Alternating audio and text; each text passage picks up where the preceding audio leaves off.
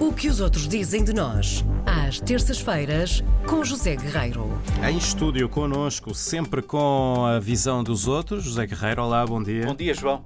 Bom dia, bom dia dentro do possível, mas vá. Sim. Eu hoje não me canso de dizer, não gosto destes dias assim, mas olha, o dia ficará melhor a partir de agora. Então, histórias, histórias que Histórias. encontras. Vamos falar de um casal eh, que tem um trabalho maravilhoso, um trabalho no sentido de profissão, digamos assim, que é Uhum. o Daryl e a Mindy, a Mindy Hirsch, eh, autores de um blog sobre comida, sobre bebida, Já gosto deles. sobre viagens. Eh, o blog chama-se Two Food Trippers, portanto é um blog já premiado e tudo. Este Two Food Trippers escreve-se com um 2, portanto um 2 mesmo, 2foodtrippers.com.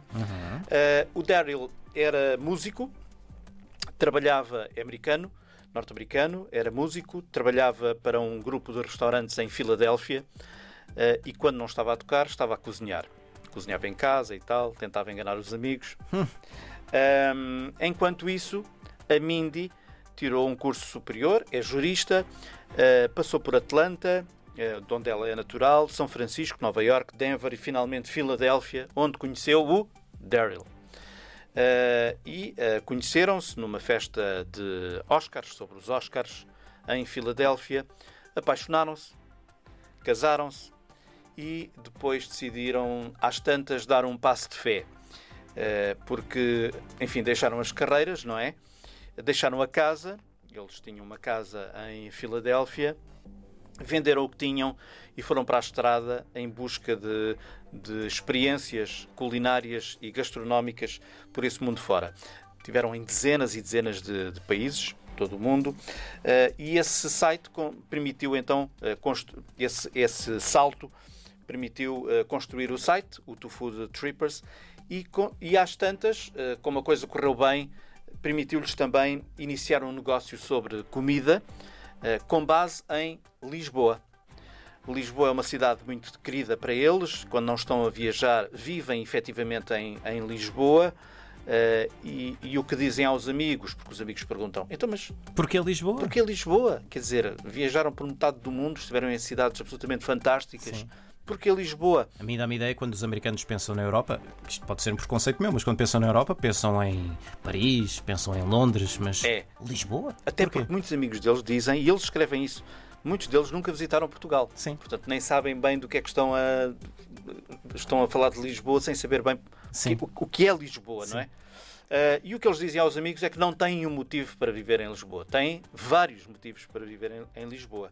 Desde logo porque é uma cidade que eles consideram vibrante, é a palavra que eles, que eles usam, e depois também ah, é uma cidade ah, onde eles casaram em 2007.